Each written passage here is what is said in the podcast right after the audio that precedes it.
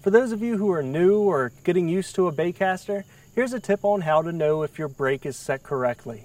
Uh, what you want to do is just reel your lure up to your rod tip and hold your rod tip about oh, 30 degrees up in the air. Now click your thumb bar and just free spool and let the lure drop to the ground. And you'll notice, let's do it again. You'll notice when you free spool that that lure falls nice and slow and it's an even fall. And that's what you're trying to achieve. That's how you that's the gauge you're going to use to set your brake. If you can get your lure, and it could be any lure, any size, if you can get your lure to fall slowly, just like you saw, then you're going to know that your spool's not going to spin too fast on your cast, but yet you're going to allow your brake to give you the casting distance you need. So if you're just starting out, use that as your gauge and you'll have a much better experience with the baitcaster.